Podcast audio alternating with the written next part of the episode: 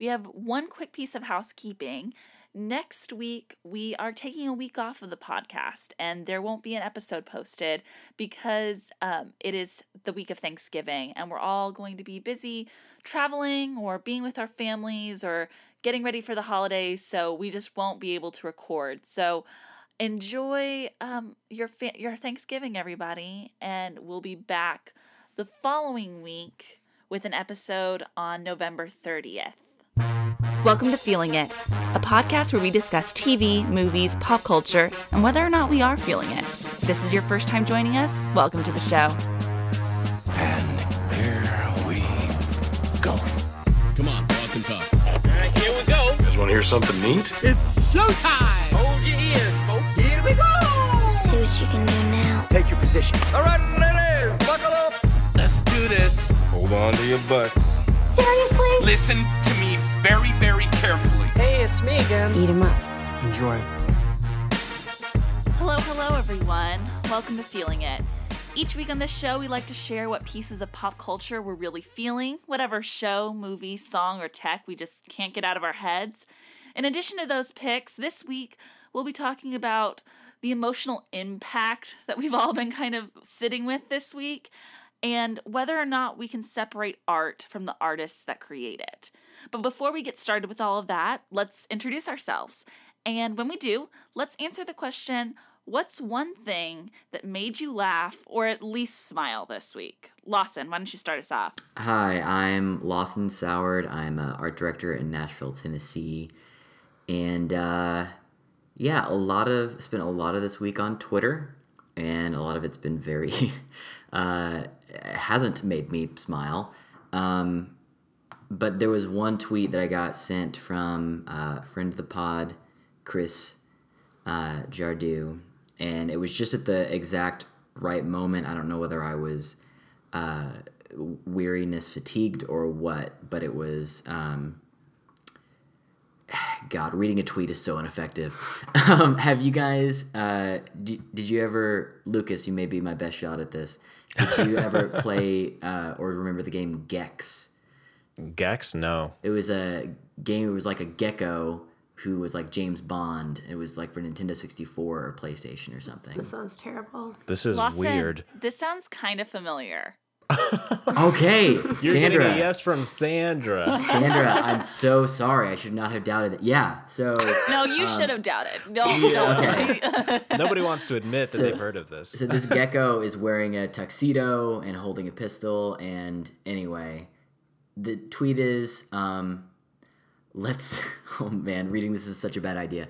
Let's talk about Gex, baby. Let's talk about Gex 3D. Let's talk about all the wisecracks and the one time Gex could ski.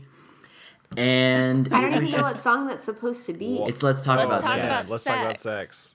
So anyway, it was puns, it was rhyming, it was a very specific callback to a, a video game I hadn't even thought about that was a bad video game even when it was out in like 1998. And so it was just all the things to make me think of uh, a simpler, happier time. And I laughed out loud. Sorry for the long answer, but there it is. No, Wow. that's okay. Wow. That's what made you laugh.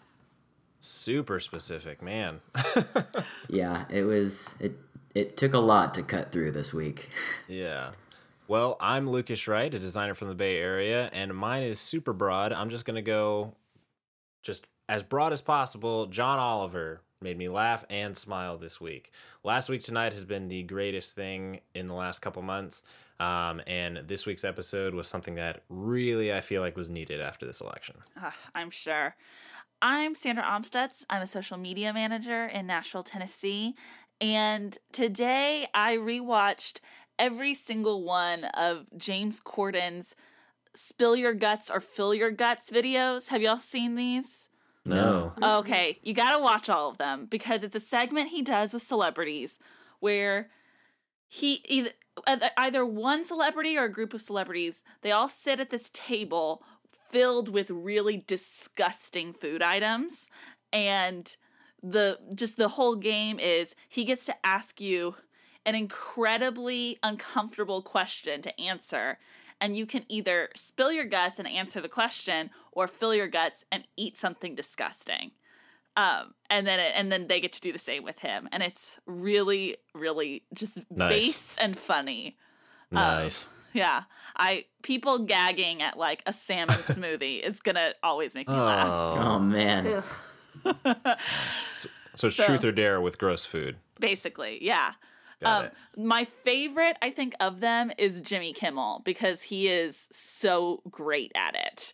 Um, so I would recommend that one especially. So, in addition to the three of us this week, we are happy to have a guest with us. We have Lindsay Soward with us tonight. Hey, Lindsay, why don't you introduce yourself? Hi guys, happy to be here. I'm Lindsay Soward. I live in Nashville, Tennessee. I am married to Lawson, um, and I'm a nanny. Well, I work a lot of hours, and because of daylight savings time, I haven't been outside in the sunlight without being at work, you know, in a while. And uh, on Saturday, I got out in the middle of the day, and our friend Liz um, wants to paint a room in her house. And she had no idea what she wanted, and she and I went to Home Depot together. And I don't know if you guys have played with that screen where you can like put in a paint color and they have all these sample rooms you can try out the color in. Do you know what I'm talking about? Oh, I Yeah, haven't at Home seen this. This Depot. Yeah, Yeah. that game is so fun. It's so fun. It's so fun. I played with it all the time as a kid because my parents were constantly repainting things. Anyway, so we played with this for like, I mean, 30 minutes maybe. And we were like, she was like, I want to do this like bright pink color. And then we'd put it on these walls. And she was like, oh, oh, no, no, no, no. It's so bad. It's so bad. Um, I don't know. It's not, I mean, nothing's funny in the retelling, but it was just so, it was so nice to have something stupid and silly and trivial and Absolutely. that didn't matter in the scope of the world. It felt so good to have something light like that. Yep. Yeah, that's it was. uh, One thing is that I think we can all agree with is that I like we were all very focused this week, and so you want to keep that focus, but small moments are necessary and definitely appreciated. Um, so I think that kind of leads us into one thing that we want to talk about before we get into our picks for what we're feeling this week is just about how we've been feeling this week instead of what we're feeling about pop culture. Um, you know, obviously, I think this election hit us incredibly hard, all four of us. Uh, when we recorded last week, we recorded the night before the election, and listening to that recording is so bizarre to listen to us so carefree and excited. Simpler Uh, times. It really, They really, really were. was. Well, like Yeah. I said, I'm jealous because you guys have less anxiety because the thing's over. I didn't. I wasn't thinking about. There's only one result that makes there Oh, less you not have anxiety. known. I know. I feel so. We. I just feel like we weren't. We weren't prepared for this. Like the whole tone of the campaign was one person making some, you know, actual policy statements, and then the other person uh, enduring scandal after scandal. And um, the fundamental argument of Clinton's campaign was Trump's unfit to be president, and I don't think anyone thought that this would happen, and no one kind of entertained it. I think all of us um, would say that we have differing, the four of us have different political opinions about things, and we have things that we're really passionate about in politics, causes we really uh, care about. Maybe we're more to the left on one issue, more to the right on another, but I, all of us, it, it, di- all those divisions didn't matter. We were all very much um, against uh, the outcome that that came to pass. So it has been. I have been listening to a lot of uh, like Rage Against the Machine music and um, uh, reading a lot of Twitter. Like my my consumption has been either like very intentional, like get myself amped up because this is uh, a time when we can no longer take for granted that government is moving in a way that uh, is going to be on the side of the marginalized. And so um, it's been like pump up music, or it's been like kind of try to chill out and take it easy and um, rest and recover. It's music. It hasn't been a bunch of um, trivial videos and stuff very much for me. Uh, media consumption has been super low this week. Yeah. Yeah, not a lot. Uh, mostly, yeah, I would say for me as well. Just uh, a lot of reading on Twitter. Twitter has been super helpful. Um, my wife's sister was in town with her kids, so it was great getting to hang out with them. Um, but yeah, I basically just took a, I just sidelined myself for the week. Yeah, I media was a tricky thing for me this week because um I felt like all I wanted to be doing was either talking to friends about this or listening to people talk about it on Twitter. I was just my eyes were glued to Twitter for days and days. And you know, one thing that's I think significant about my media consumption this week is that you know normally i listen to tons of podcasts on a regular basis i listen to mm-hmm. them like during the workday and like as i'm driving and i could not bring myself to listen to any podcast this week i think i was so afraid of listening to episodes that came out before the election Yep. Yeah. yeah, and hearing people Same. talk so sure of themselves or so hopefully. And then I mm. also didn't want to listen to any episodes that came out after the election mm-hmm. because the pain felt so raw in myself that to hear just people on podcasts talk about it was would be a little too much. And so now I have this library of podcast episodes built up and I don't know With intros like this. Yeah. exactly exactly i mean we're definitely like contributing to the exact thing that i am avoiding in my my own consumption but yeah that that was the strangest thing i didn't watch very much tv or i I just i really just kind of like you said lucas i my eyes were on twitter and i i couldn't even even things like instagram felt so bizarre to step into the world where um it was just kind of like pick pretty pictures. Like that just felt weird to consume this week. Well you know i i, I kind of just wanted us to acknowledge what a strange week this has been um specifically in regards to our media but also just emotionally for all of us and Yeah. um i want anyone who listens to this know that like i'm sure you have people that are surrounding you that are feeling the same kind of pain that you're feeling but if you don't i want you to know that we are and um we're we're yeah we're we're going we're all going through this exact same thing um or you're not because you voted for Trump. you know that we know i think we all know people that did and so um yeah if you did then you get to hear what this has felt like for us um and Yeah. if you follow us on twitter then i think you're pretty well aware of how we felt this week um so Yeah. did you have something else you wanted to say lawson Uh, just a final kind of throwaway note on this, even though it doesn't necessarily involve pop culture per se.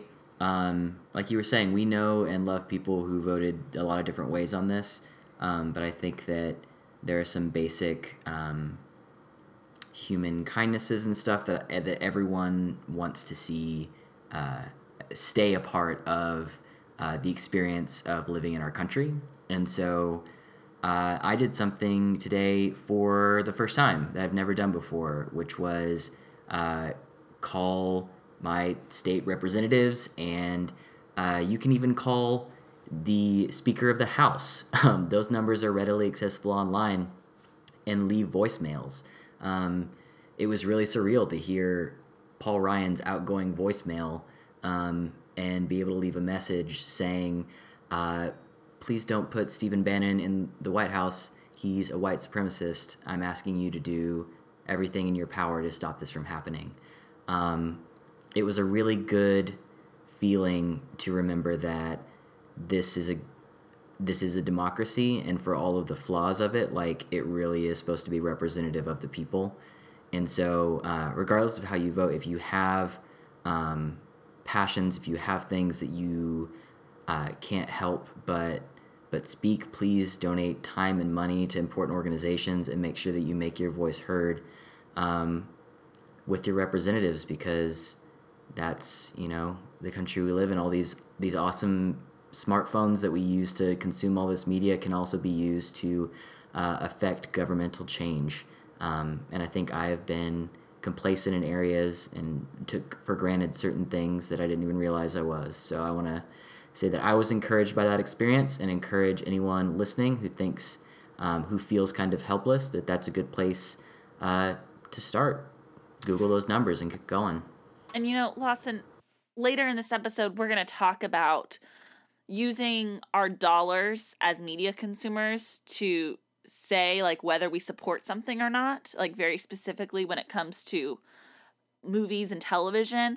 Um, but of course, like you said, that like definitely also applies to our politics and our charities. And so and brands that support politics that we find abhorrent. So um keep our we just have to keep purchasing decisions in mind because they affect a lot of great change. Yeah, and I'm talking too much, but I hope that everyone listening knows that it is very difficult in general to completely separate your politics from your consumption of media and art. Like, there is no objective review, there is no objective reviewer.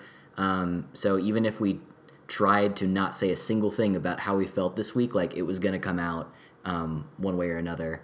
So, um, hopefully, that this helps you feel, like Sandra was saying, a sense of solidarity. And if this is really too much um, politics for you, just know that it's uh, kind of kind of inevitable. So we're not not trying to do a different thing. This is not going to become a politics podcast, but anyway. But I will always go on feminist rants. So you're signing up for that as a listener to our podcast. And how? Can't get away from it. So That's what I'm here for. That's my specialty. So I Yeah, can't wait to get started. why we brought Lindsay onto the podcast this week. um, so before we get into our main topic, let's talk about what we're feeling this week. So Lawson, why don't you start us off? What are you feeling this week? Yeah, I'll just finish up my section if we're talking too much. All right. I uh like I said, I've been listening to a lot of really uh hard Rage Against the Machine rap and uh amazing artists uh in that genre are Run the Jewels. They have amazing tracks and they released another track early um this week because of the election results. Um, Childish Gambino is coming out with a new album very soon and dropped a track this week. Those were very encouraging to listen to and like nice little bright spots in my week.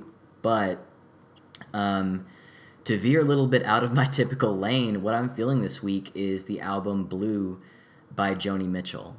Um, I've never listened to Joni Mitchell before, and I walked in after a very hard Wednesday um, to this album playing in our house and it was some of uh, the first feelings of, of peace and uh, calm that I had felt in you know like 48 hours.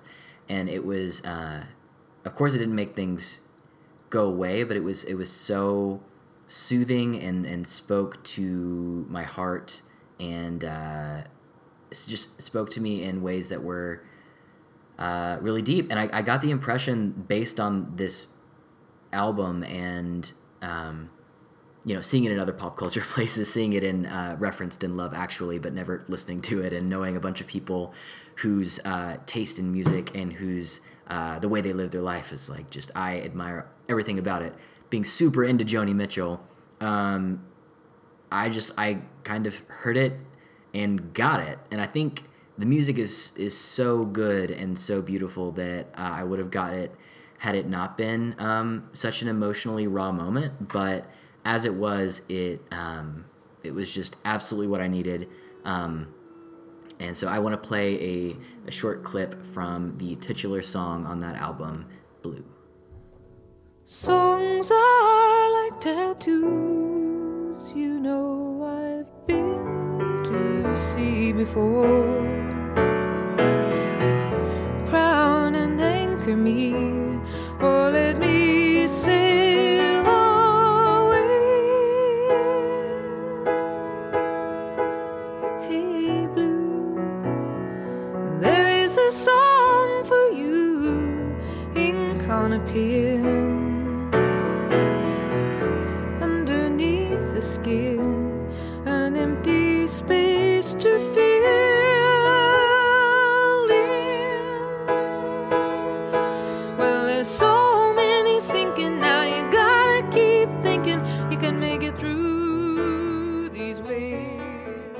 yeah, the whole album as a cohesive um, work is really what uh, spoke to me, and I listened to it after hearing it that one time. I listened to several more of her albums, but I just kept coming back to Blue.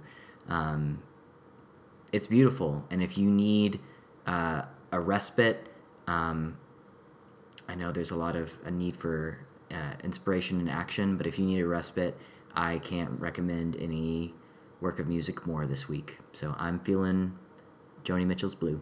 Uh, so Lawson mentioned this was playing in the house. I am the only other person that lives in Lawson's house, so I was playing Joni Mitchell. Our dog Fitz did not start the music. no.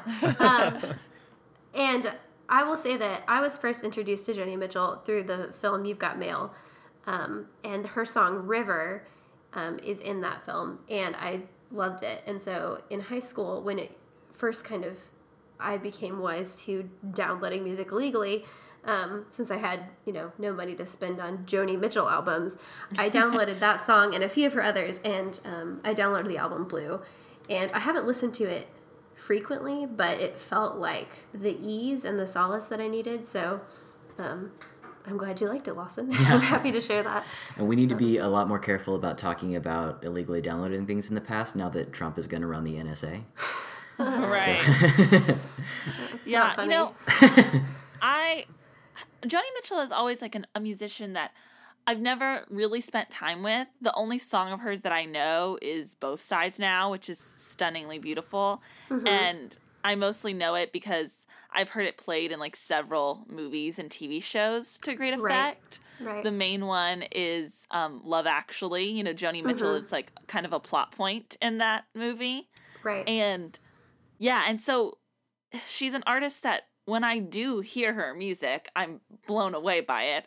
And yet for some reason I've never sought it out. yeah, no, I'm the exact same way, Sandra. I've never, I've never looked for it either. If it hadn't been playing, I wouldn't have known. But glad I stumbled across it. And if anyone stumbles across it because of this podcast and it is uh, good for them, then even better. Right. so, Lindsay, what are you feeling this week? So this week I'm feeling the New Yorker, the publication. Um, but I guess as an intro point, uh, I want to mention Emily Nussbaum, who is their TV critic. So the New Yorker's a weekly magazine, um, and I started getting it a couple years ago. I asked for a subscription for Christmas because I felt like on Twitter and various platforms, I kept coming across New Yorker articles that I wanted to read. So I thought, like, oh, I'm sure I would love the entire magazine, and I do. Um, but Emily Nussbaum is their TV critic, and this year she actually won a Pulitzer for her criticism. And I want to read um, the sentence, uh, like on the Pulitzer website. It says, you know, Emily Nussbaum of The New Yorker. For television reviews written with an affection that never blunts the shrewdness of her analysis or the easy authority of her writing. And I feel like that is both beautifully written and an apt description of what she does. Um, like all of you, I love TV, and I think that her writing is, um, as I said, both kind and caring, but um, never looking past the work. And um, I think she does a good job of of really immersing herself in what's there. Um, and I follow her on Twitter, and so I guess I can really see that um, on Twitter because she'll tweet about things, you know, for months sometimes before she actually puts out an article. So I've enjoyed that too. Um, but on a bigger note and more towards the election, I would say that um, I have found my favorite journalism that has happened this election, and I think some of the most incisive and straightforward journalism that I've read has come from the New Yorker. And so it's definitely a publication, personally, that I want to be supporting um, for the next couple of years. And the most recent article that Emily Nussbaum wrote for the New Yorker is called Fox Eats Crow, and it's a piece of television criticism about Fox News. And uh, she talks quite a bit about Megyn Kelly specifically in this article, but um, but I really enjoyed reading it, and I thought it was a really helpful and interesting um, angle, I guess, on this election. So, Lindsay, um, as a TV critic, what are some of the shows that Emily Nussbaum like specifically tends to write about that Yeah. I assume you watch? Right. So um, she writes about, I mean, I would say a variety of shows, but you know, I think um, the more highbrow stuff she's definitely going to write about. Recently, she's written about Westworld. Um, she's written about the BBC series um, Dirty Bird. Um, she wrote about Atlanta. Um, she wrote about, um, BoJack Horseman. yes, thank you, BoJack Horseman. Um, Mr. So Robot. all the things I love. Yeah. Is Yeah. there Right. like a specific like I love this show and I love reading about what she has to say about this show in particular for you? Um, I think okay. She she's the person that turned me on to the show Jane the Virgin. Okay. Um, I watched that show because of her, and it's on. I think it's on the CW. I watch it online, but I think it's on the CW. And I don't watch CW shows. But Emily Nussbaum had so many good things to say about this show, and how heartwarming, and how charming, and how thoughtful it was. And I finally just gave in and watched it. Um, and I think I just really appreciate. I feel like you know most shows are very male driven and have a lot of male writers and people involved in the process, and so I enjoy her perspective um, as a feminist.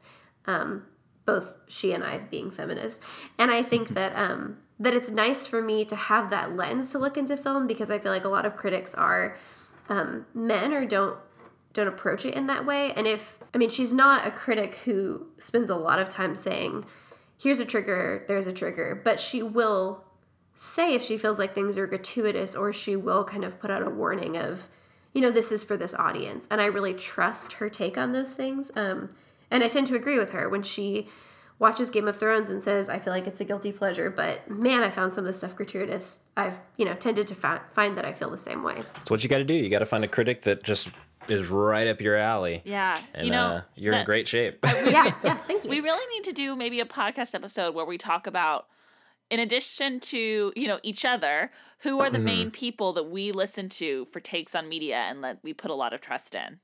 yeah, Yeah. it's a true. great idea. It's a good one.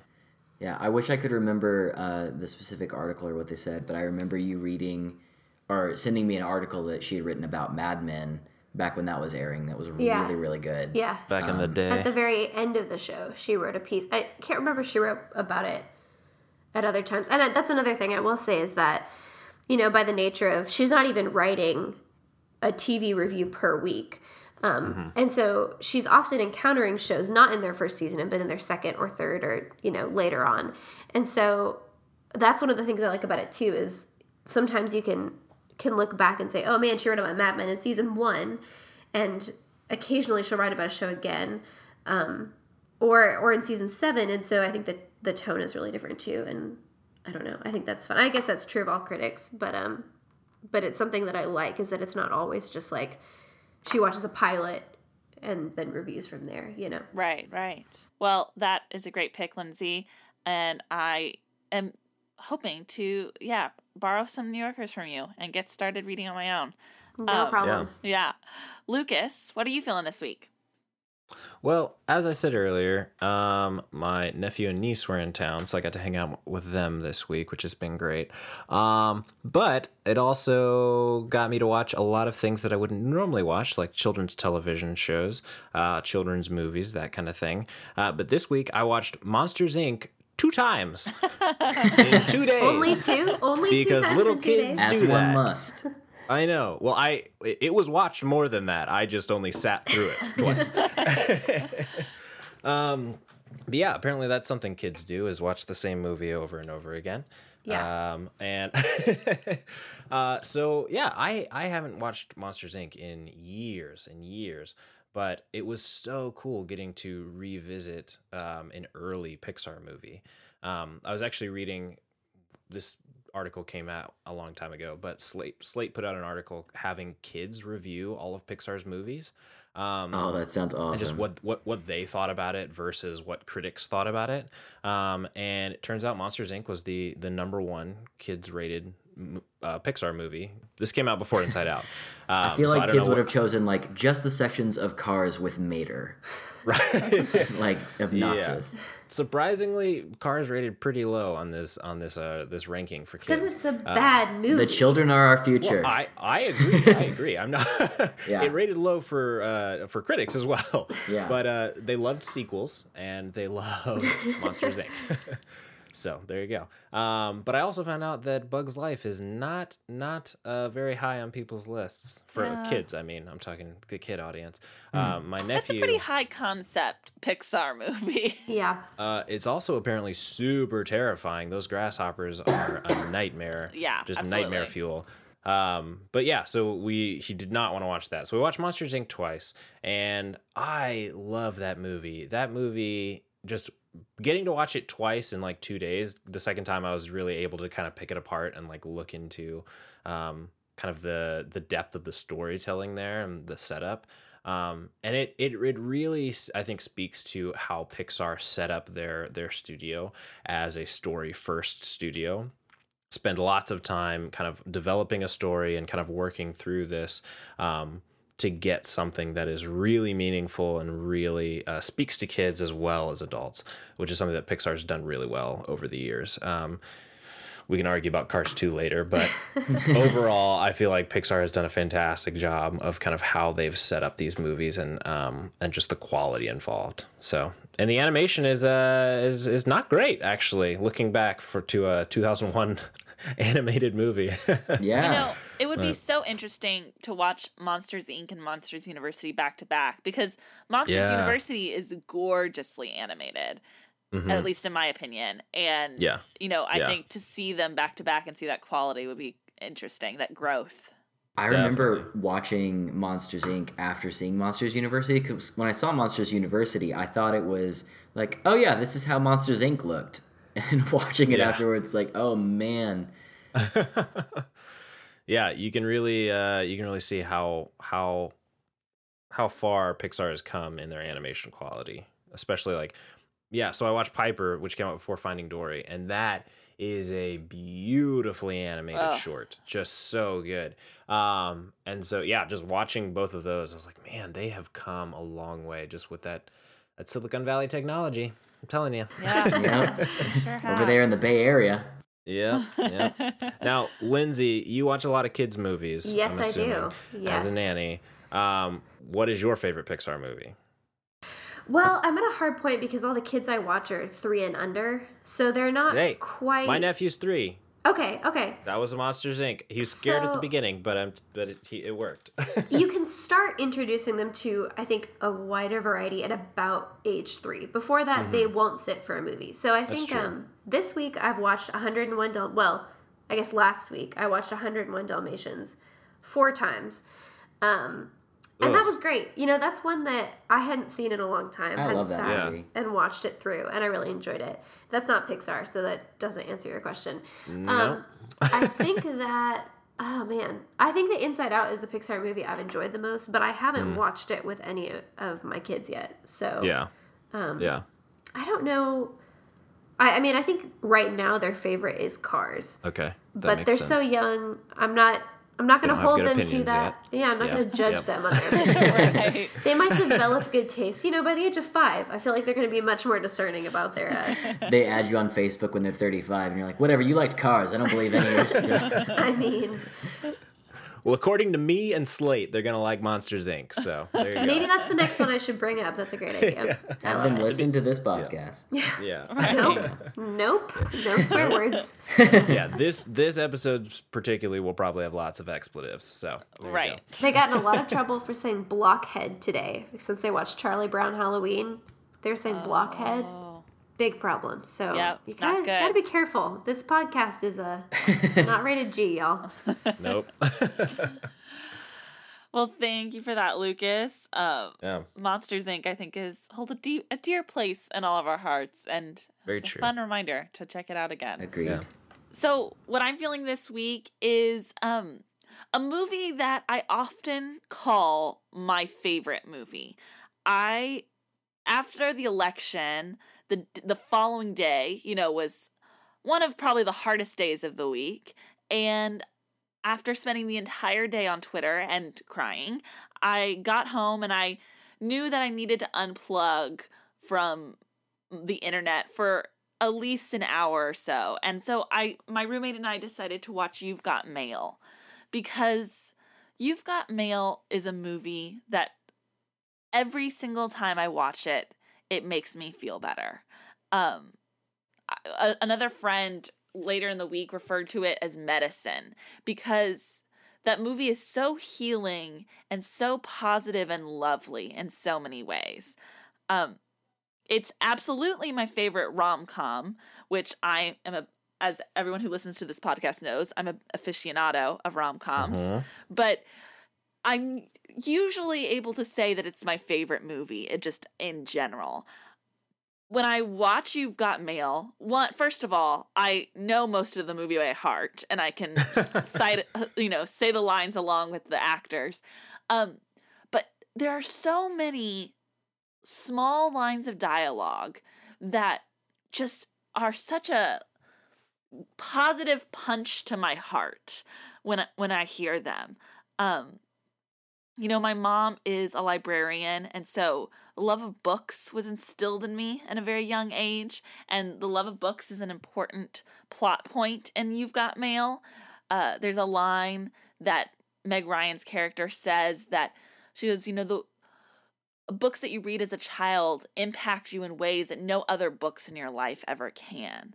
And that's a line that I always really, really love. And and there are so many about about reading and being a good person and also about partnership and friends and family and good business. And it is a rom-com but it is so much more than just a rom-com to me.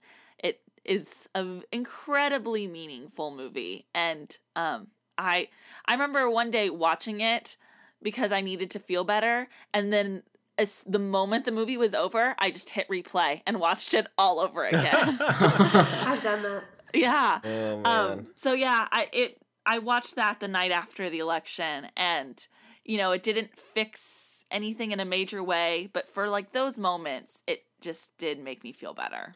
That's awesome. Yeah. That uh as I said a couple weeks ago, that's a movie that I'm gonna have to revisit because it's fall, but also because uh Right. it's happy. yeah. Yeah. Sandra, um, I'm I'm with you. I always say that this is I tend to say this is my favorite movie as well and I always watch it when I'm sick specifically because Meg Ryan manages to look like the most adorable sick person and in my Right. mind when I'm sick, I'm always just Meg Ryan waiting for a bouquet of daisies. Like that's me when I'm sick. Yeah. Yeah, she makes like piles of tissues look so dainty and cute, you know. I can't understand. Her snot is just glitter. Yeah. It feels that way. You know, and Lucas, you and I earlier this year, we watched um, you know, a musical version of this story. oh yes. And it was so fun to So watch. good. It was really great. And it was fun to I hadn't watched You've Got Mail since seeing that musical. And it was just a fun thing to like compare like, oh, what the musical was like compared to the way that this movie does this story. And um it's it's this plot has been adapted in so many different ways and it is a plot that I don't know if it will be made again into a new form, into a new different piece of writing, because I think You've Got Mail is such a significant movie for a lot of people. But I wouldn't mm-hmm. be opposed to it because I think it's such a creative idea. And as the way we communicate and message each other changes, I would be down to see this plot reinvented time and time again. Yeah. I Ah, you're yeah, you're right. I grudgingly I'm I'm agreeing with you, but I definitely like I don't want them to do this ever again. Right. I feel like it's peaked. I feel like it's peaked with You've Got Mail. But uh it's um Yeah, I feel similarly to that as like West Wing, like the show The West Wing. Like, yeah, technology will change and the way that all these things look will be different. Like, if you go back and watch that show now, everyone's cell phones and suits, computers are ridiculous. But, like, doing that again in a different context just feels wrong. I don't know. Maybe that's maybe everyone latches onto the things that they see when like you can't change it. But um, I I feel you, Lucas. There's like this birth of the internet age where a couple of really great things were made, and it's like you don't need to update it to where everyone has Wi-Fi. Like it's fine. We can still do dial-up. You know, Yeah. one of my so now we're just being nostalgic, right? Sure. one, of, one of my favorite lines, and you've got mail that I think carries on so true to today's age. You know, so much of it is so old. Like the way they use internet is completely foreign to us as like current internet users. Um, but at one point, she mentions that emailing to this stranger is really positive for her because she just gets to send her thoughts out into the void. And you know, she says, "So good night, dear void." And um I feel like lots of social media is the new way of us fulfilling that need. Um you know, not as much for me with Twitter because I feel like my Twitter is such a, like a public part of my persona, but for something like Tumblr, which is a much more private um, use of my internet energy, there are times when it'll be four in the morning and you you post something on Tumblr or whatever other social media platform is this for you, where you don't necessarily need someone to see it or respond to it or you know interact with it in any way. You just need to hit publish and like send something out into the void not knowing or needing if anyone will ever read it. And um, I think You've Got Mail like really captured what that feeling was like, but in a different decade. Yep. All right. Beautiful. Well, are y'all ready to get into our main topic? Let's do it. You gotta keep them separated.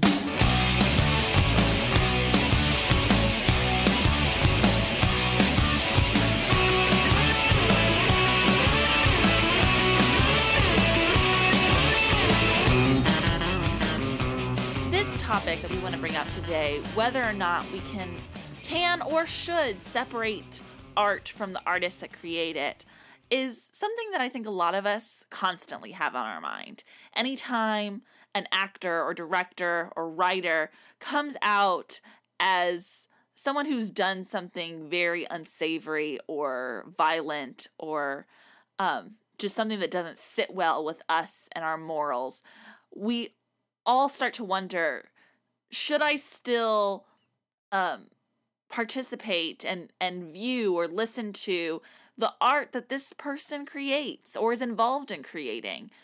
Most recently, I had tweeted after seeing um, a quote in an article uh, where someone interviewed Justin Timberlake, where Justin Timberlake said that Woody Allen was a hero of his and how he was so excited to be working in Woody Allen's latest new movie. And that just really set me off because I, you know, will not watch any of Woody Allen's movies because of the sexual assault he's been accused of.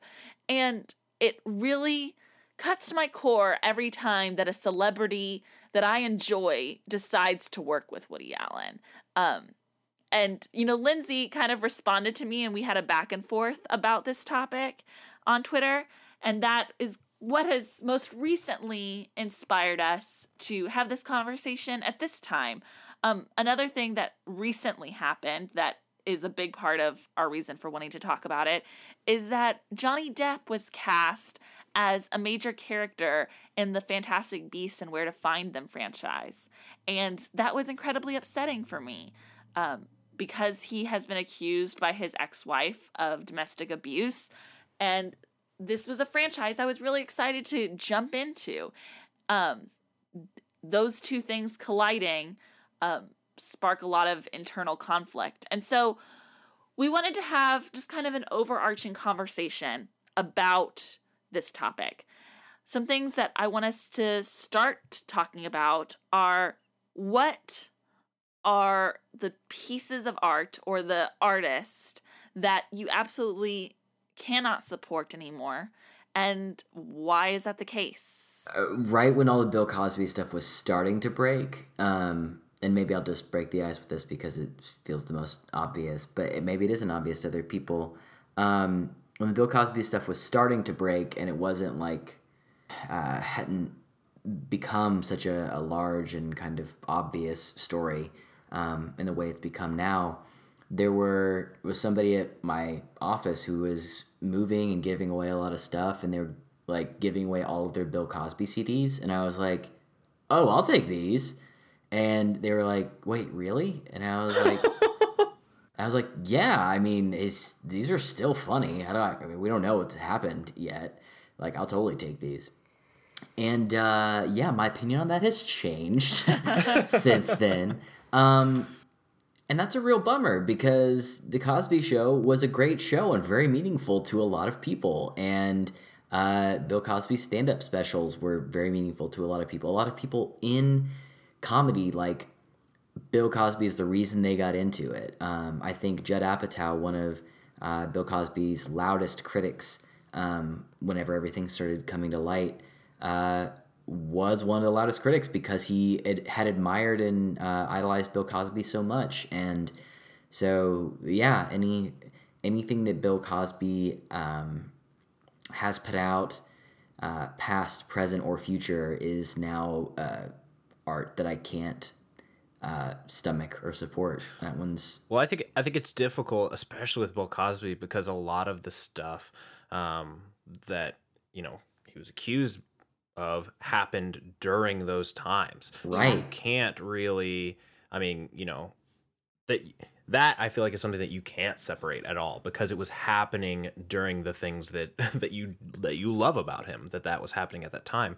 Whereas, um, and I I mean. I- I feel like we're gonna say like a million times we don't support these people, but like something like Johnny Depp, like we have no idea what his history with abuse is or anything like that before this incident that he was accused of um, with his ex-wife recently. Um, so, I mean, how do you feel about What's Eating Gilbert Grape? How do you feel about Willy Wonka? Well, that's a terrible movie, but I mean, overall, I mean, how do you feel about his work as a kid, like Twenty One Jump Street? Like, can you separate that kind of art from something that he's going to do? Post these accusations, You know- and not saying that he wasn't abusing people at that point in time Sure. either. I'm just saying, like, You know, the Johnny Depp one is the one that's on my mind the most right now. yeah, Um, and I can just say what my expectations are for myself as far as interacting with him as an artist is that I have decided that I, going forth, will not financially support any movie that he is a part of from today on. Um, and I won't watch the movies that he's a part of from today on. Um, and so, but regarding movies that he's made in the past, 1st of Mhm. all, I'm not a big Johnny Depp fan as an actor, so it's not like I like Right. a lot of his movies. so it's not a, a huge issue for me. However, I am a major fan of the Pirates of the Caribbean franchise. right. Um, Yeah. and so, as far as my own moral um, justification, I don't have a problem watching the Pirates of the Caribbean movies because I'm not, by watching these movies that I already own, I'm not financially supporting Johnny Depp in any way. okay, Um, however, I don't think I'll know until I try to watch one whether seeing him in this movie will Mhm. affect me emotionally. Um, you know, I Nate Parker is another figure that Mhm. we can have this discussion about. Uh, for those of you that, that don't know, he's an actor, writer, and director, and he this year is coming out or has come out. I don't know if it's come out yet. Um, Not wide release. yeah, with the movie uh, The Birth of a Nation that had a lot of critical acclaim. And before it came out into theaters, there was a lot of publicity about the fact that when he was in college, he was accused of raping a girl um, with his college roommate, who is the co writer of Birth of the Nation with him, um, which, you know, is the movie he directed and starred in. Um, so a lot of people are refusing to go see Birth of a Nation. And the other day, I put on this movie that I had already seen, but that I remembered that I really liked, um, and I just wanted to rewatch it. It's called About Alex, and as like a few minutes into the movie, I remembered that Nate Parker was in that movie, and it, you know he's one of many characters, and I had just forgotten that he was in the movie until I was rewatching it, and every time he was on screen, all I could think about were his rape charges. Um, and when he wasn't on screen, I enjoyed the movie just fine. But when he was, it, I couldn't get it out of my head. And so I don't know if I'm going to have that same experience or not when watching Pirates of the Caribbean. That's yet to be determined. But um Mhm. but I don't feel guilty about watching that movie because I don't feel like by doing so I'm financially showing support for Johnny Depp as an actor. hmm So what, what what about situations where you're not financially supporting? Let let's say it came out on Netflix. So let's actually let's actually switch to someone like Le, like Lena Dunham, who yeah, so she's the showrunner on Girls. She has said I would say extremely raci- ra- racist things publicly. Yeah, that's fair. Um, um, so a show like that, let's say it comes out, you know, it's on HBO. It's something you already, let's say, pay for. Would you feel comfortable watching it? Well, I do love the show Girls and I do watch Mhm. it. Um Yep. Lena Dunham, I think, is a hard figure to reconcile in this conversation. You know, there are a lot of figures where it's very clear cut for me P- sexual assault, domestic abuse. Um, Right. Those are clear cut violence that if someone commits, I can't deal with them as a figure anymore. Lena Dunham has said things that I don't agree with and wish she hadn't said. They haven't been, at least the w- things that I have read, to the extreme where I am ready to write her off as a person with important things to say. I appreciate mm-hmm. a lot of her writing. I appreciate her TV show. And so I am not a fan of a lot of things that she does with her public persona. Um, I think she sometimes has a hard time of like distinguishing whether this is a thought that needs to be published. I think she suffers from the idea that every thought she has needs to be published. Um, but yeah, that's Oh yeah, I read is- about that in her autobiography. Right. and so that's a she's a figure that I am continually having to reconcile my fandom of her. Mhm. Yeah. So so with her, you can separate the art from the artist. I don't think I, I don't think separate would be the right word in this case because who she is as a person impacts her art in so many important Right. ways. You know, she's not just an actor that's in a movie. You know what I mean? Right. She is right. like the creator showrunner, of her yeah. art. And her art is about who she is often as a person. Um Mhm. and so much of that really resonates with me and I think is important art to um consume. And so I have to reconcile the parts that aren't. You know, when I think about uh, enjoying, I guess we if we use the word enjoy, I think someone so far has said, you know, can you stomach some of this work? And I think for me, it's it's more of an emotional question than a logical question. So I can draw moral lines for myself, but I've found similarly to you, Sandra, that when I read or hear some of these things that people have said or done, it's really hard for me to watch them do anything. Um, Woody Allen is an example of someone that I I loved his work um, from when I was in high school, starting when I was in high school, and I really enjoyed it and have shared it with people and have loved sharing it with people. And as I learned about what happened, and the more I learned about what happened, I can't. I've tried to watch his movies and read an interview or anything, interact with his work in any way, and I haven't been able to do it. I just feel sick, and I can't. You know, I think that there are a lot of a lot of conversations about what art can be and what ser- what purpose it can serve, um, but I can't find a lot of redemption. I don't want to say that Woody Allen will never do another good thing in his life, but I can't interact with his work in a positive way. It can't happen for me anymore. And um, Yeah. and I think that I feel sad about that when I think about like Bill Cosby and how nostalgic that is. And, um, you know, I've heard several TV critics say, like, I wanted to show my kids this. Emily Nussbaum, actually, I mentioned earlier, said, I wanted to show my kids the Cosby show. I was Oh, ready to do it. They were the right age, and I was excited to share it with them. And then this stuff came to light, and I was like, damn it, I can't do that anymore.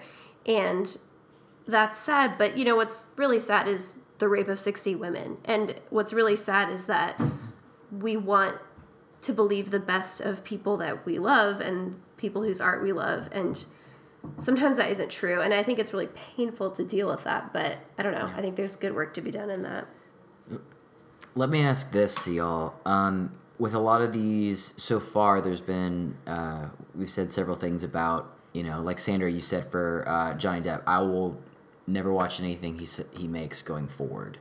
Um, are there circumstances with these artists and the art that they make where uh, it could that person could put forth a public effort that would change how you felt about their art and how you could consume it or is it kind of this thing where like man they i know this about them i can't unknow this about them and i don't think i'll ever be able to enjoy what they put out there again. I think in cases of physical violence, that is a harder thing to reconcile with. You know, if Mhm. Johnny Depp or um if in, if Johnny Depp put out some sort of an apology statement, um I think that would be appreciated, but I don't know if that would do enough for me.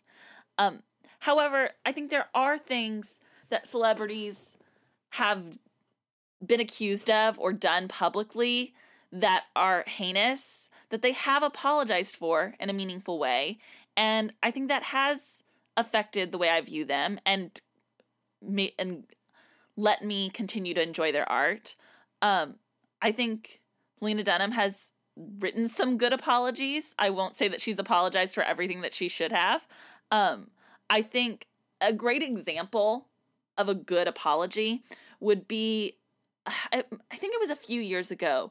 Jonah Hill was caught using Mhm. a, a homophobic slur against a paparazzi.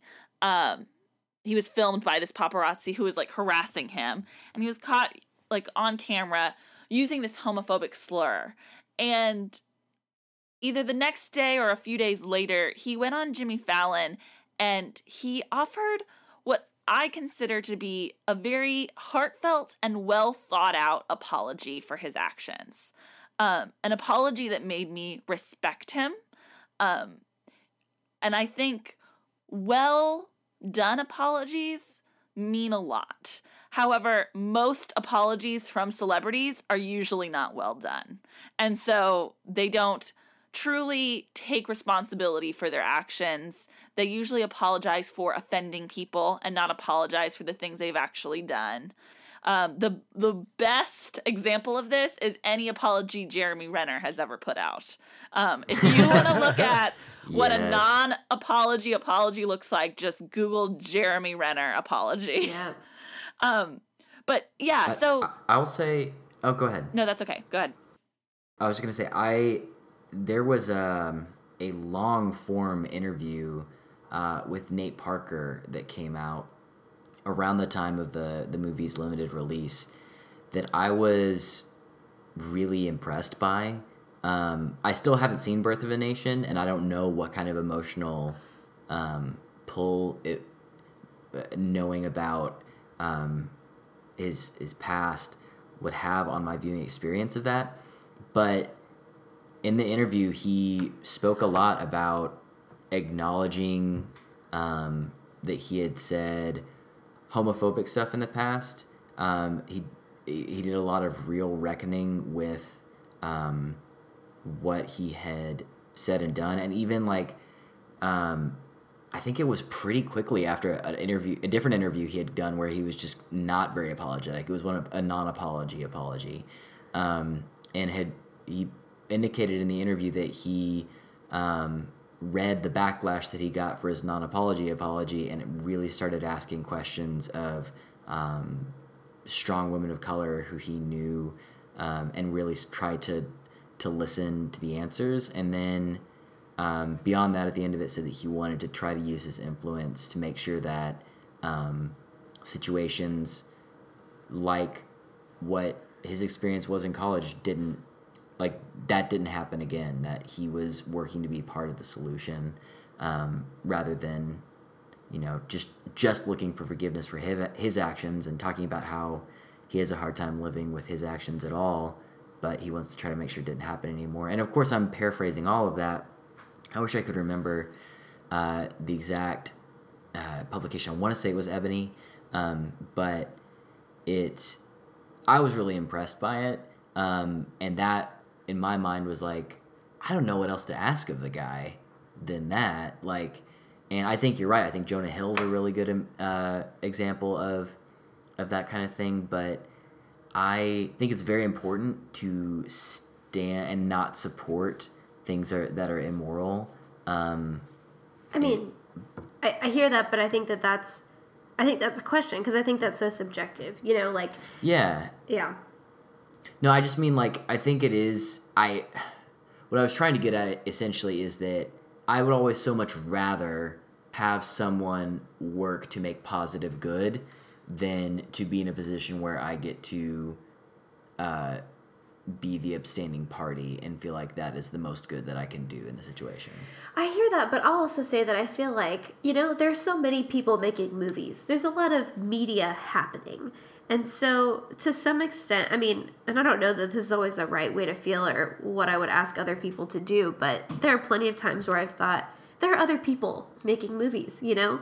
Um, there are other there are other people that I can hear from that don't have this kind of track record and we have to be there's so much media and we have to be so discerning um, about what we choose you know we we leave out a lot by choosing things we are leaving out so much more than we're ever consuming. Mm-hmm. And so i would much rather consume things that that don't have that track record behind them you know? Yeah. Also, I think that people often mistakenly think that us saying, or myself saying, you shouldn't support this artist, you shouldn't go see their movies, they shouldn't be allowed to work in Hollywood anymore, is the same as saying they should be in prison. And it's not the same. Right. yeah, Not the yeah. same. Getting Right. to work in Hollywood is a grand, glamorous privilege. And to say Absolutely. that someone shouldn't get that privilege anymore is not condemning them to a life of torture, solitude. It's saying your track record gets this privilege revoked. You got to take up woodworking. Sorry, you still have millions in the bank. Exactly. you know, you know, Mel Gibson is coming out with or has come out with a movie recently. And Hacksaw Ridge. Right. And there was a great piece, and I, I I don't remember the publication of it either, but I'm sure if you Googled, you could find it. Um, about how Mel Gibson was recently on um, Colbert's late night show, and Colbert did a segment with him. I think it was called like Deep Thoughts with Mel Gibson, where he gave Mel Gibson so many chances and opportunities in the conversation to own up to his past behavior, apologize for it, um, discuss, you know, how that affects his current life.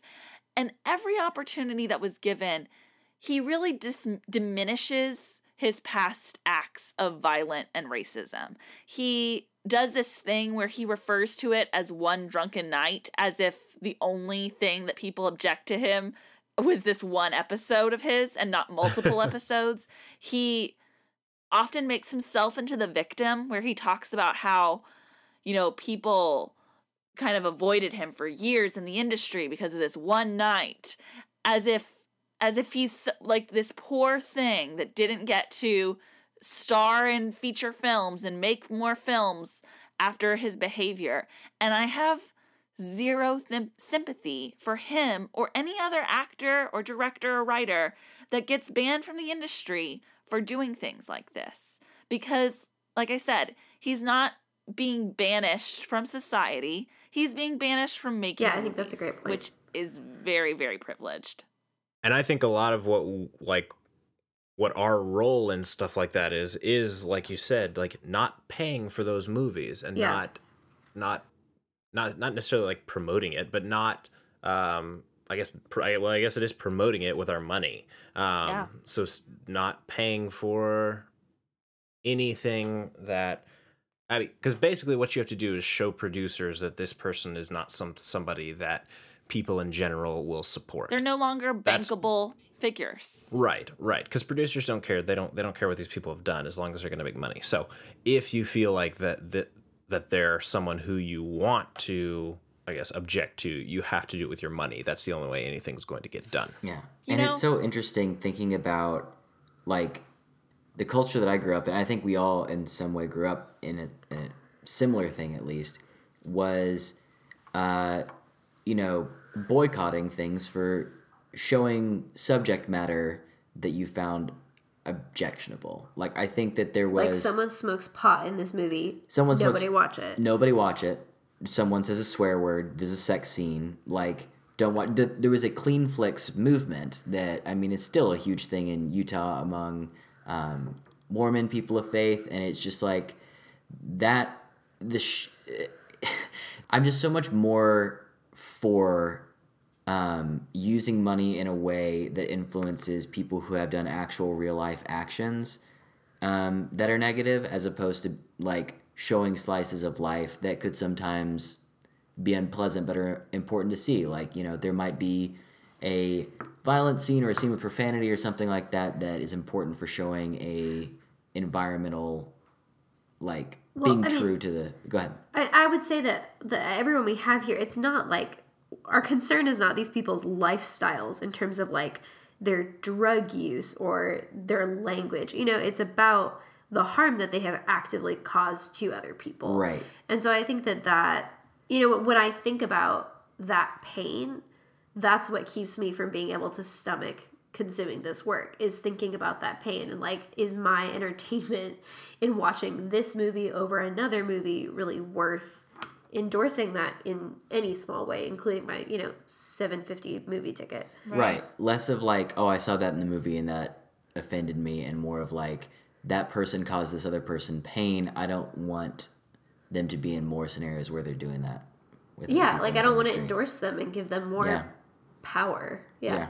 You know, um, I think one of the areas that's trickier for me is, um, and you know, this is kind of what started this whole conversation is that I get so upset at the people in the entertainment industry that choose to ignore um, yes the like the acts that these people have done. And so like I, I want to just read off a, a list of actors that have chosen to work with Woody Allen after the publication of Dylan Farrow's letter to the New York Times, which was in February of 2014. So these are people that sh- should completely know better because it was incredibly public after this time, you know?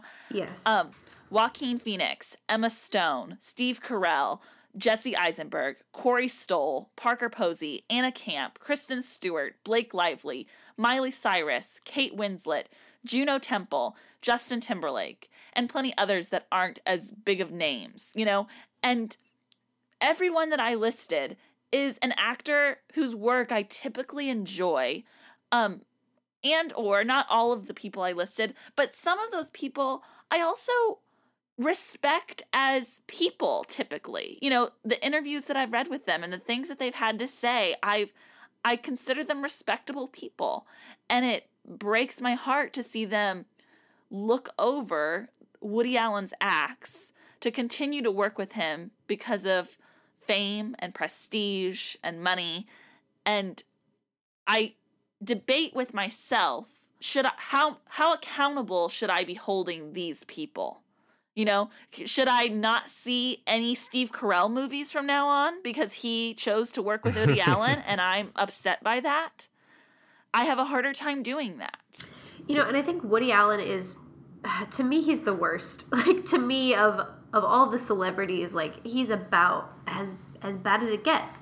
And I I'm 100% on the same page as you, Sandra, because I want to consume those things too. And I you know, everyone you listed are the kind of people that they didn't get their big break from Woody Allen. You know, they were already on the scene.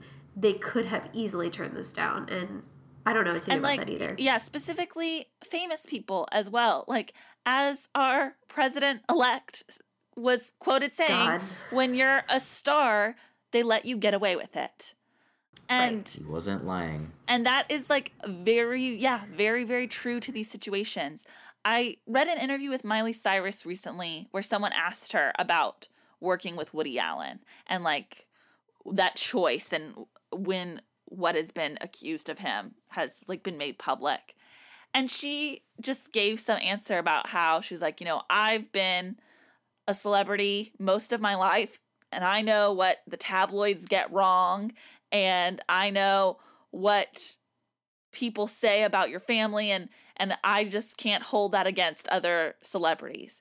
And and that really like made it aware for me that that's what they all have in common is that this there's this celebrity and Yeah. there's this this brotherhood of, of like we're we're all attacked by the public and so anything goes and that is incredibly frustrating and I mean, I think so much of the problem is is the difference between a re- reputable source and a you know not reputable source. Right. And it never ceases to amaze me, both in this conversation and others, that people will try to hold up things from incredibly well researched, historically non or fairly non biased sources against like straight up gossip and try to put those on the same level. Yeah, I mean, false equivalency was all over this election. Too. Right, it's such right. a prevalent thing. And I think that that's exactly, yeah, I think that's a huge problem in Hollywood as well. And I think that that is the most common excuse to allow people to get away with this shit. And it's unbelievable that people are willing to do that to me. And I would also say that because we see these celebrities that are so willing to work with people that have been accused of things, it makes me very grateful when celebrities are very vocal about refusing to work with stars like this. Yes, Um, absolutely. You know, Lena Dunham has a lot of a lot of flaws, but one thing that I do respect her for, and this doesn't make her other flaws better, but I do respect the way her and her partner Jack Antonoff are incredibly vocal about refusing to work with people that have been accused of sexual assault, like Woody Allen. And you know, people like Judd Apatow that are very vocal about calling out people like Bill Cosby. Um, and they're not afraid of what that's going to do to their careers. And I, and there's I'm sure plenty of others that I, I'm not coming to my mind at the moment. But um, when it does happen, I really really respect those artists.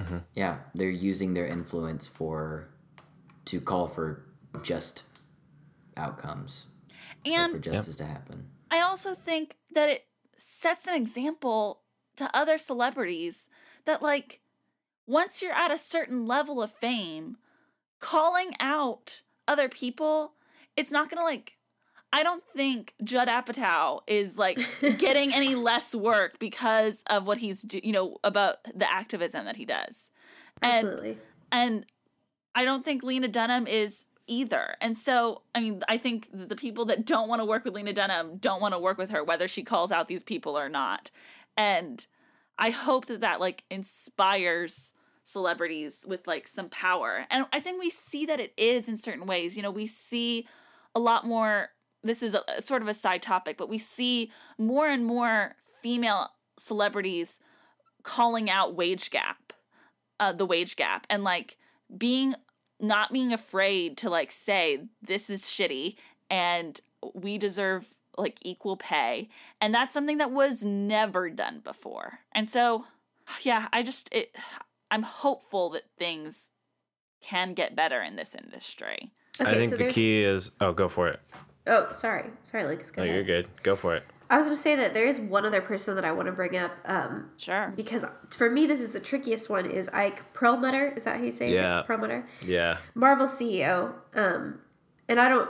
I haven't done a lot of reading about this, um, but I do. I do know he's got a lot of problems, including donating significantly to Trump. Um, and I mean, I think we can all tell from the way that Marvel's movies are constructed, women are not given as many opportunities. And that to me is the trickiest one on this list because someone like a Woody Allen or I mean even a Lena Dunham, like their hand is so evident in all that they do and their body of work because they're so hyper involved is necessarily smaller. And I mean, what do y'all think about the CEO of Marvel. Yeah, I, th- I think that's difficult because it isn't one, you know, artist that you can stay away from or something like that. Um, he's not even an artist. He's someone who just has a controlling hand in a lot of art, um, from the comics to the TV shows to the movies. And I think that's extremely difficult. He was he was behind um, Don Cheadle replacing um, Terrence Howard um, in Iron Man 2 because he said all black people look alike and it doesn't matter if we swap them out. Um, he he he's been against. Shit, I did not um, know that. Yeah, he's he's been against um, Marvel doing any female-driven superhero movies because he says that that that they won't just won't make any money, and he uses movies like Elektra and Catwoman as examples um, from the past. But um, he's been hundred percent against that, as well as obviously donating to you know Trump's foundations and stuff like that. But um, I think uh, like a, a, a year ago, people have been you know sp- speaking out against against him, and um, a lot of people have been boycotting Marvel comics.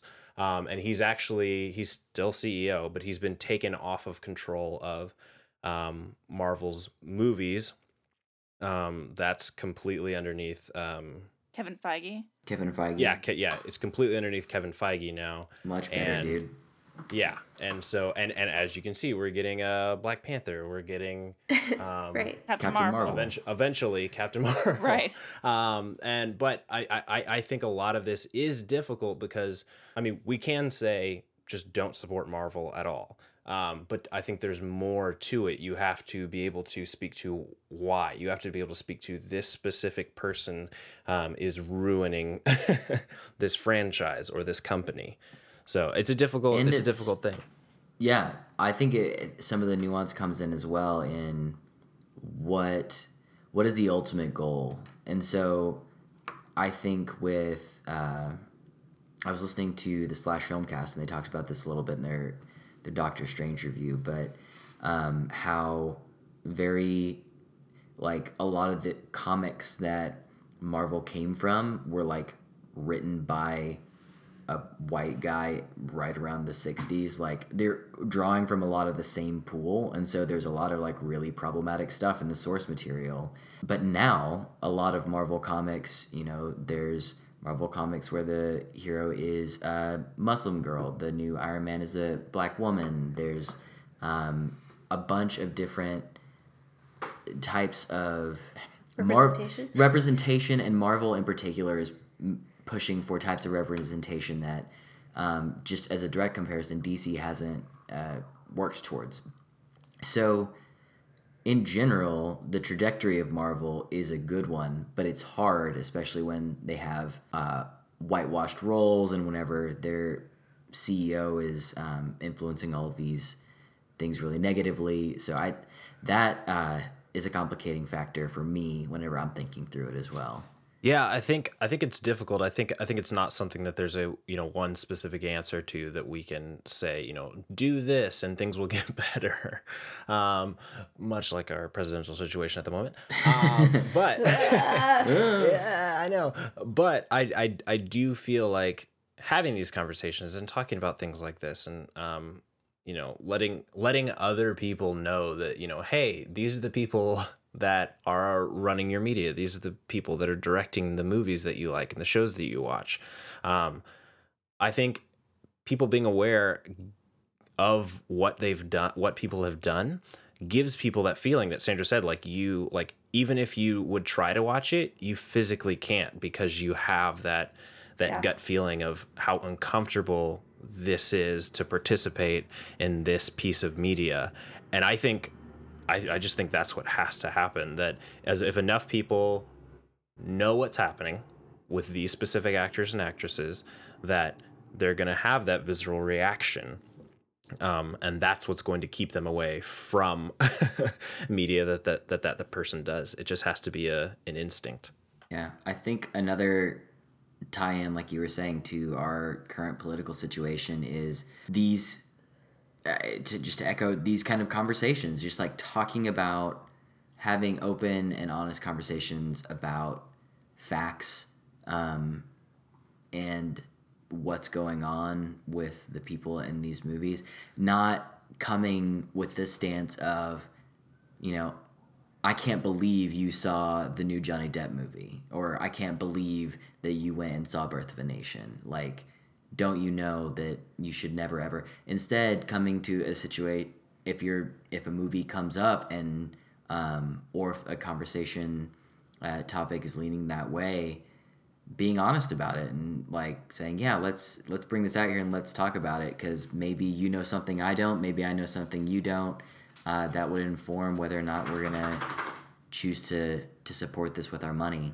Um, so yeah, I just think having those conversations uh, from a position of giving the other person a benefit of a doubt and assuming that the other person uh, would, you know, not want to support something bad. like if they don't know it, then if they are, then maybe it's because they don't know something. So here's one thing that I'd be interested in hearing from y'all.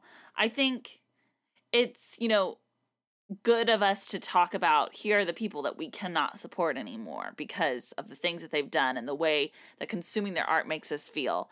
But I think an interesting thing for us to do, and y'all can tell me if you want to do this or not, would be to can maybe admit to the art that we still enjoy despite knowing that like the person is an that made it was objectionably a like bad person or did a really bad thing.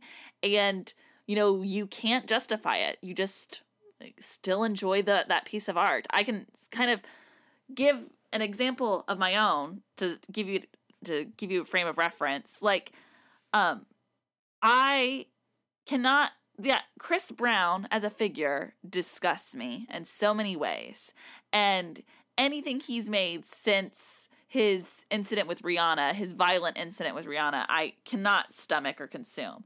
However, if you play a Chris Brown song that came out while I was in high school, I'm still going to love that song. Chris Brown yeah. was a great pop artist, and hearing his song from that time period specifically, I am so overwhelmed by the positive nostalgia of listening to him with my high school friends that I still really enjoy that music. Um, I don't feel this way particularly, but I've heard several people say the same thing about R. Kelly's music. Um, you know, or at least certain songs from R. Kelly that the voice and the music was so good that, you know, things that he's done don't affect your enjoyment of those songs, even if you acknowledge that the things that he's done are awful. Yeah.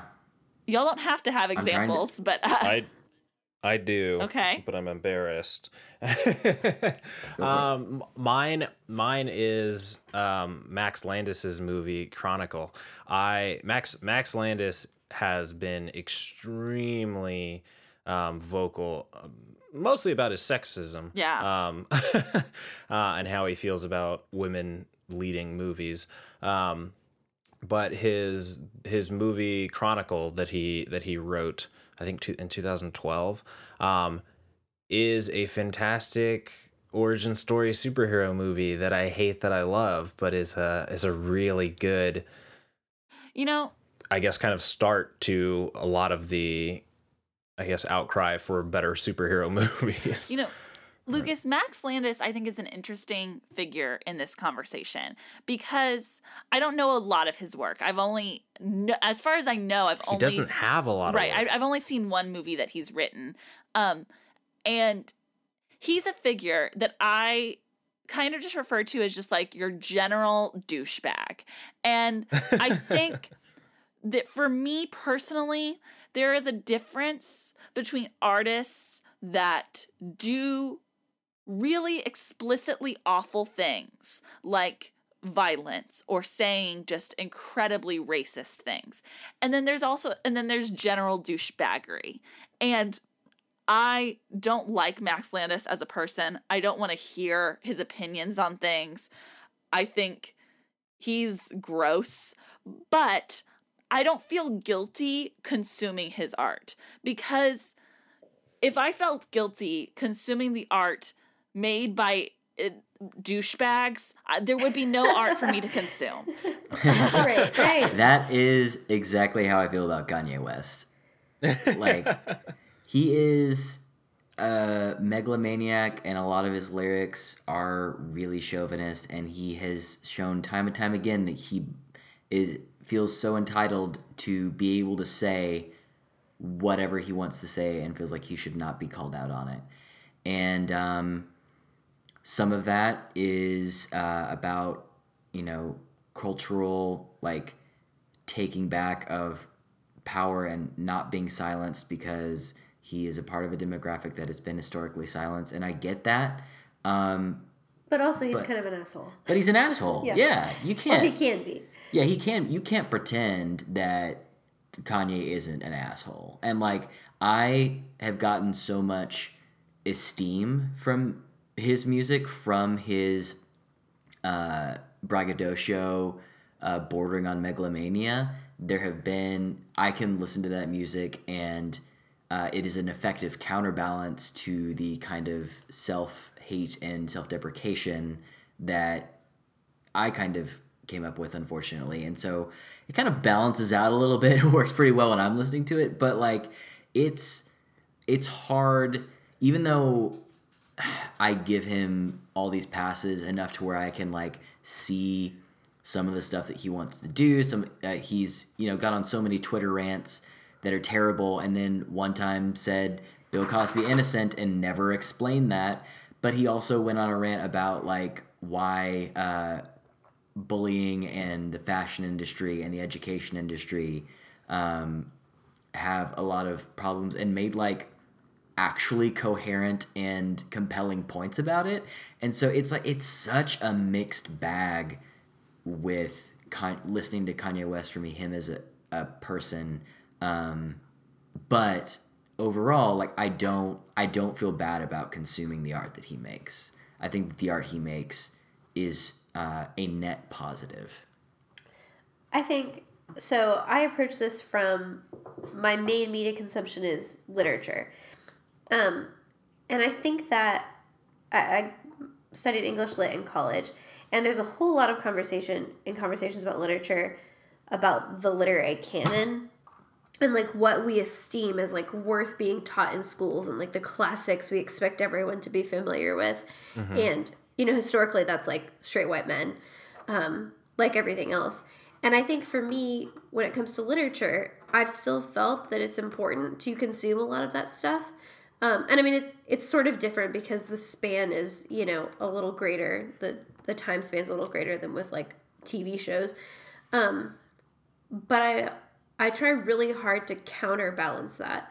So if I am consuming a lot of stuff by straight white guys, I'm I try to check myself and say like, okay, I need to go find other voices, and even if that takes a little more effort, or I choose to buy their book instead of getting it from the library, I want to hear from other people.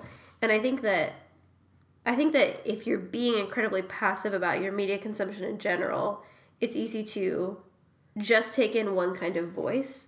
Um, and one good way to, I guess, counter against the not the truly heinous, but the general douchebaggery um, is to seek out the different voices, you know?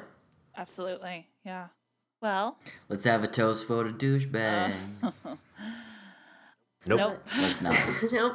I know that this is also, even though we're ending this conversation right now, this is a conversation that has no end because people will continue to do wrong things and we will continue to stand against them. And this is a conversation that also, like, you know, our as we've illustrated, our feelings about this are complex and we won't have the same response to every time something like this happens. And there's a lot of things that go into the way we feel about the media we consume. And so, um, yeah, I'm I expect us to continue this conversation on this podcast and just in general with each other.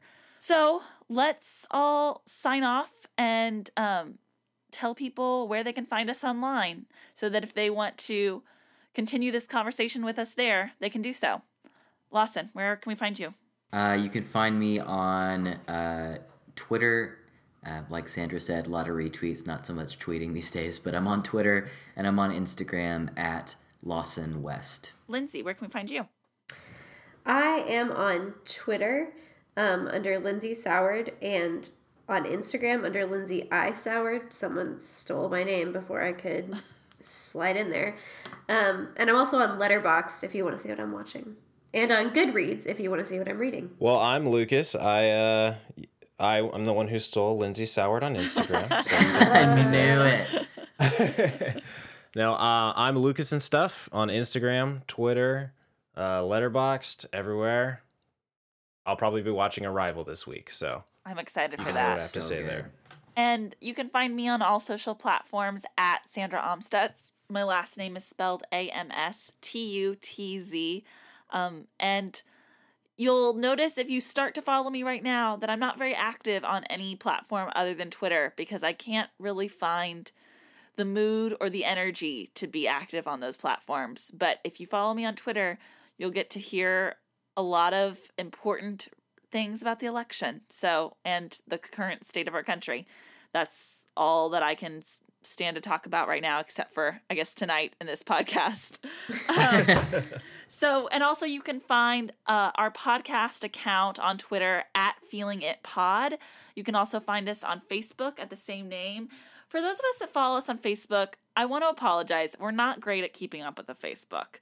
Um, it's not, I think, any of our primary social network that we use. Yeah, raise your hand if you log into Facebook once a month in this group. Well, I log into Facebook every day, but I don't really post there. And so Ah, um it often slips my mind to post our podcast stuff there. So please um be patient with us on that platform. But Twitter is where we post most of our stuff. So please go follow us there. And um tweet at us if you have thoughts um, or feelings that you want to share with us related to the podcast today.